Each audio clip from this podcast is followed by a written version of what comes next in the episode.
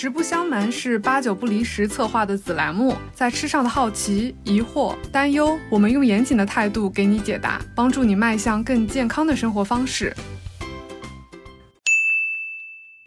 你知道吗？盐中的钠是通过抑制苦味来增加风味。科学家发现，苦味被抑制时，酸味、甜味就会更加强烈。这样想想，咖啡里加一小撮盐和布朗尼上的薄薄海盐，都是提升风味的点睛之笔呢。Hello，大家好，欢迎收听《实不相瞒》的第二期，我是主播陆月。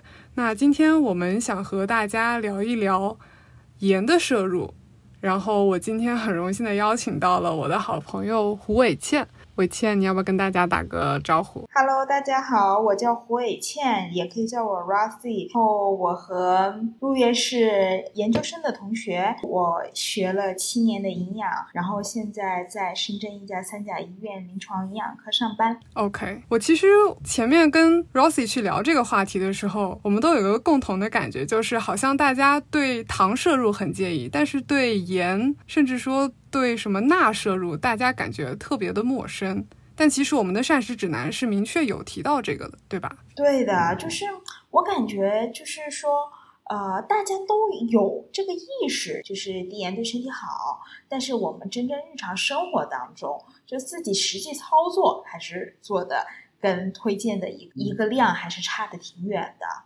对。哎，那你给大家说一下具体我们膳食指南是给到了什么样的建议？好的，就是，啊，最新的中国居民膳食指南核心推荐一共有六条，然后第五条的一个核心推荐呢，就是少盐少油控糖限酒。然后第一点咱们就提到的是一个少盐，然后它的一个推荐是成人每天食盐不超过六克。转化成钠的话呢，就是不超过两千四百毫克钠每天。一盐和钠的一个是什么一个关系呢？咱们化学都学过哈，食盐的化学成分就是氯化钠，然后其中钠占百分之四十，所以六克的食盐转化成钠的话就是两点四克，就是两千四百毫克的一个钠。嗯，OK，对我觉得盐跟钠。大家可能突然间会有点不知所措，感觉膳食指南写的是盐，但是我们食品包装上可能标注的都是钠，这个两个之间的一个关系，可能也导致大家在想说，我们少盐是不是只要少吃点盐巴，然后少炒菜的时候少放点盐就好了？对，我觉得这个的话呢。这个包括盐、食用盐、烹调用盐、添加盐，钠，有点现在就是啥啥分不清哈。我觉得就这个机会，我们也可以好好聊一下，给大家把这个误区给这个给理一理。就是每一个包括指南上面的用词，盐和钠，就是指南上推荐的是成人每天食盐不超过六克。首先，它这个食盐我要做一个强调，就是说这个食盐。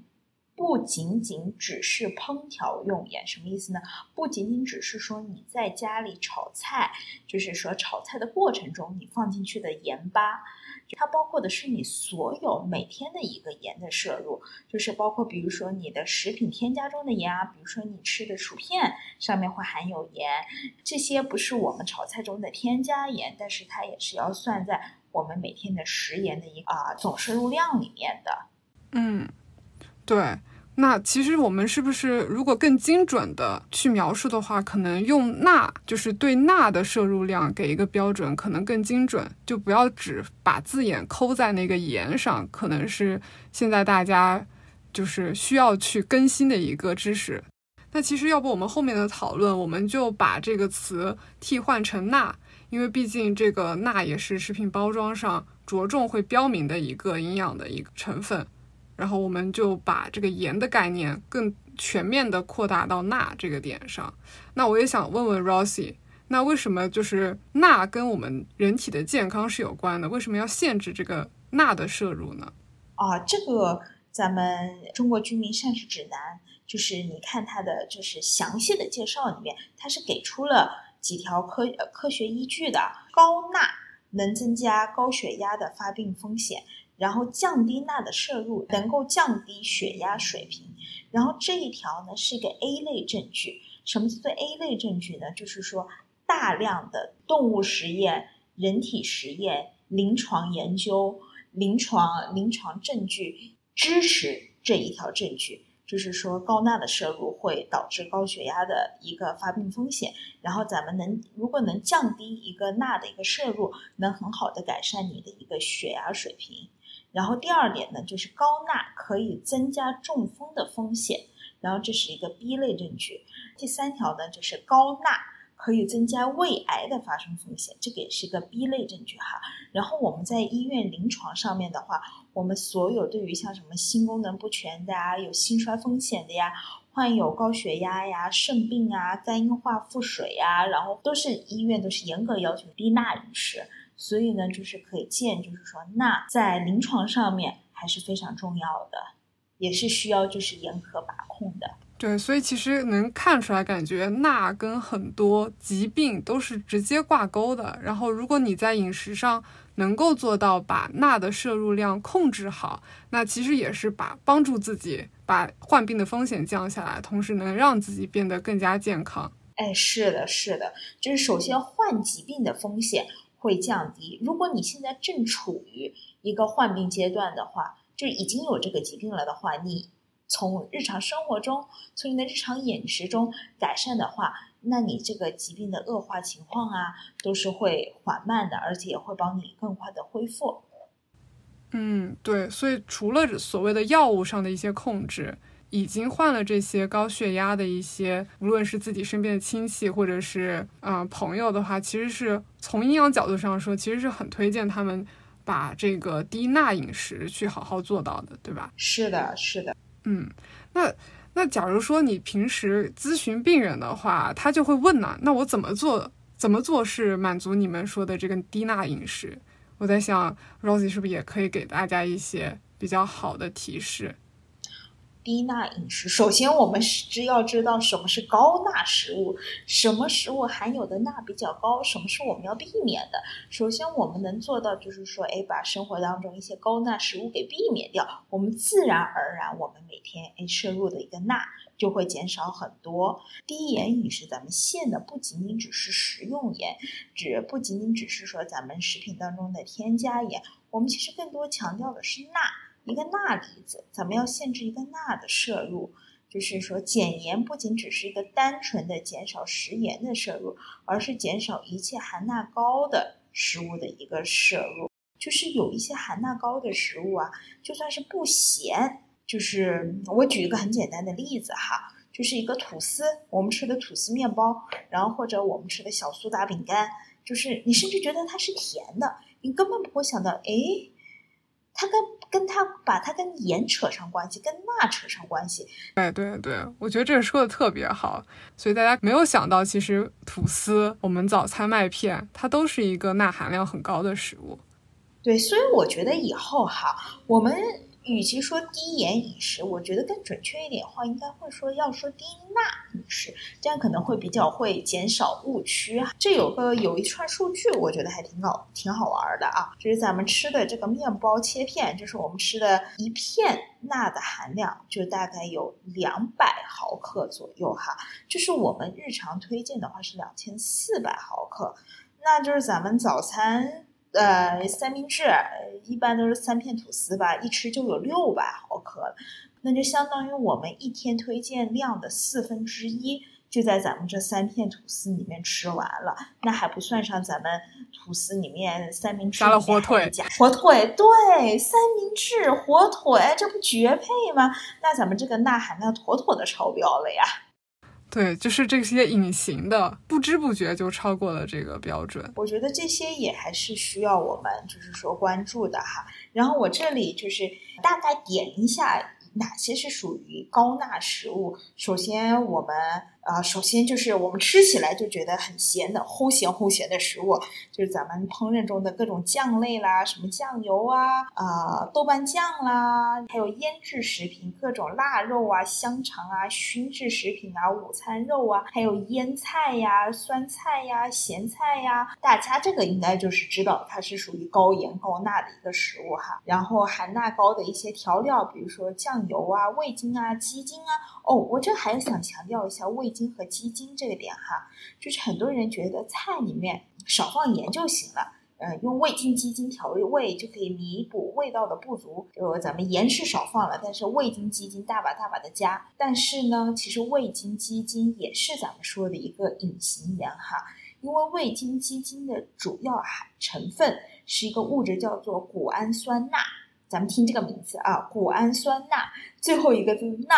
圈重点钠，对这个其实也是一个含钠比较高的一个食物，也是一个就是咱们吃多了也跟盐一样，对身体是有危害的。嗯，对，所以其实还有我们的那个面食里面也添加了一些会让它蓬松的东西。哦，对，因为食用碱它的一个化学成分是碳酸钠。然后小苏打它的一个化学成分是碳酸氢钠，然后听这两个名词啊，学过化学的应该知道钠钠钠又要圈重点，这个钠就是说它们蓬松发酵呃面食的一个主要成分，所以呢，你听它的化学名词，听到这个钠字也知道它其实里面也是含有钠的，也是一个高钠食物。对于一些需要高血压的患者啊，需要严格控制钠的一个摄入的时候，我们啊在医院。我们所有的面点哈，早上的比如说像什么小馒头啊、面包子啊，我们都不会用食用碱或者小苏打去发酵，我们就会用酵母去发酵。酵母的学到了，对，它就是不含钠的。对对对，这些感觉小技巧大家能还是比较能在生活中用起来的。是的，是的。首先就是说，你问咱们如何能达到以低盐低钠的一个饮食哈？首先就是我刚刚讲的一些，就是一些高钠的食物。首先这些食物咱们是要避免的。我觉得生活当中也是有非常多的小技巧的，就生活小巧思，就是一些烹饪技巧。所以其实你刚刚说的很多都是先避免掉什么。我觉得大家可能听到这有点绝望，你是不是要给大家一些希望？就是具体的，我们怎么样也是让食物在减少味精添加、盐，还有一些酱料，我们都少添加的情况下，那我们还能不能吃的比较美味呢？可以的呀，就是说咱们做饭叫做什么酸甜苦辣咸鲜，咱们可以以其他的来代替，就比如说以鲜代盐法，可以就比如说多用一些。像什么香菇啊、海米呀、紫菜呀这些本来就带有鲜味的一些食材，更多的回归食物的本味。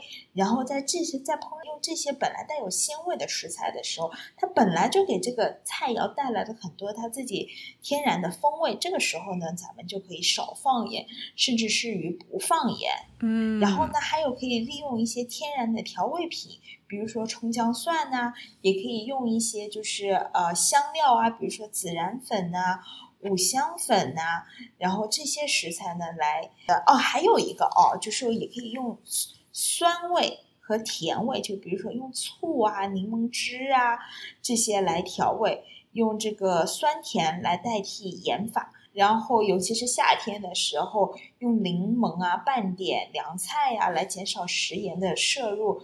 然后我觉得这个也是听起来也很爽口，然后也很有风。夏日小凉菜。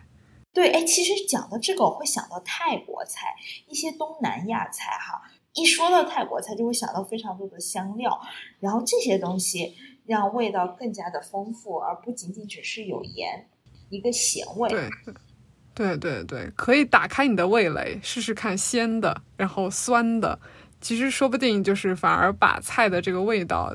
更提升了一个档次，对哦，还有一个就是咱们自己在烹饪过程中，家里厨房我们可以买一点控盐的工具，比如说盐勺，咱们就是定量，然后或者买一个食物秤，然后或者买一个现在淘宝上也有那种限盐的罐子，啊，一次就给你倒出来，比如说就是啊零点五克盐，就是有个控一个量，然后呢，我给大家一个比较直观的一个概念哈。就是那种普通的啤酒瓶盖装满一瓶盖的盐的话，就大概是一个五克的量，其实是不多的哈。然后呢，我之前听我一个患者说过一个一个他怎么来陷入呃限制一个食盐的一个定量，就是他这个妈妈每天呢要做四口人的一个饭菜，四口人的话四六二十四，就是说。每天加起来的一个食盐摄入量就是二十四克，然后呢，那再减掉一些是从食品添加里面来的一个食盐，那它算出来烹调用盐的话，可能每天也就是一个十五克吧。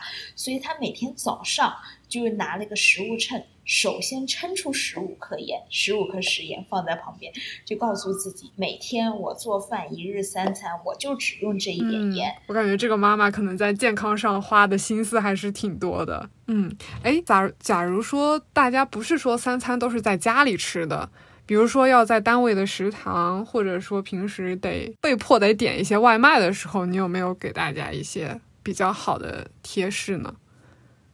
哦，首先外卖的话，肯定不能避免的就是高油高盐。这个情况下的话，这不能避免的，就是有一些你一吃就很咸的食物，可能是需要就是哎，放在汤里涮一下，或者水里涮一下，尽量就是去掉一点盐味，去掉一点酱汁，就是说会好一点，会减少一个盐的一个摄入。然后还有就一定要切记，切勿不要菜汁拌饭。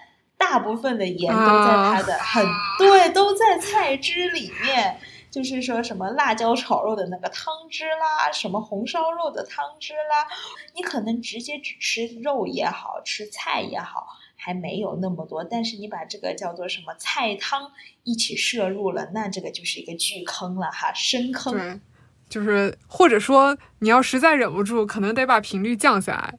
你可能每一周中饭都是那个。肉肉汁，首先能做的可能先降一下频率，试试看少吃那么两三顿，然后慢慢的让自己可能能慢慢的进入到这个低钠的饮食状态。就是还有一个，如果我实在摄入钠过高了怎么办？我也没法降低了怎么办？这个时候还有一个补助，就是你再多摄入一点含钾高的食物，就是一个有个钠钾平衡哈，就是钾有利尿的作用。能够帮助钠排泄，维持一个钠钾的平衡。所以，当你摄入钠过多的时候，多摄入一点含钾高的食物。什么食物含钾高？就是说新鲜的蔬菜水果。对对对，所以可能饭后得吃个苹果，补救回来一些。对，这个好像又回到了我们膳食指南其他的几条，对吧？里面也说到了要多吃蔬菜水果这一条，所以它前后其实是呼应的。对，所以我觉得整个膳食推荐它是个系统化的东西。虽然我们把它分成了一点一点一点，就是推荐一、推荐二、推荐三，但是它其实是个环环相扣、一个系统性的东西。对对对，哎，那最后要不还是 Rosie 你再讲一下？可能大家现在听完之后，突然可能对钠又特别敏感。那其实钠跟人的健康，它也是有一些正面的影响的，对吧？哎，对，钠离子在人体中也发挥着非常重要的生理作用。首先，第一个，它要保持体液的平衡，就是说钠可以保证水储留在自己身体内。第二个呢，钠呢要借导神经传导一个非常重要的物质。然后第三个呢，就是钠也会参与到我们的一个肌肉的一个收缩面。如果长时期的过度限制盐的摄入，会导致咱们血清当中钠的含量过低，然后临床上面呢就会引起一些，比如说神经啊、精神状况啊，出现食欲不振啊、四肢无力啊、眩晕等现象。所以啊，这呃看比赛大强强度运动，就比如说跑马拉松啊、环法自行车赛呀，那些运动员出了很多的汗，身体就排出了很多钠。之后，在补水的同时，也要记得补充电解质，比如说在水中加点盐。所以其实还是得看大家。对，就是咱们包括在临床上面，我们电解质的一个监控都是得要实时监控的。就是说，咱们电解质偏高了不好，偏低了也不好，我们就要在适当的范围之内，就是最好的。对对对，就像第一期我们聊那个素食的时候。菲菲当时也提到，最后的核心就是你要健康，无论你素不素食，你都要去做到就是均衡。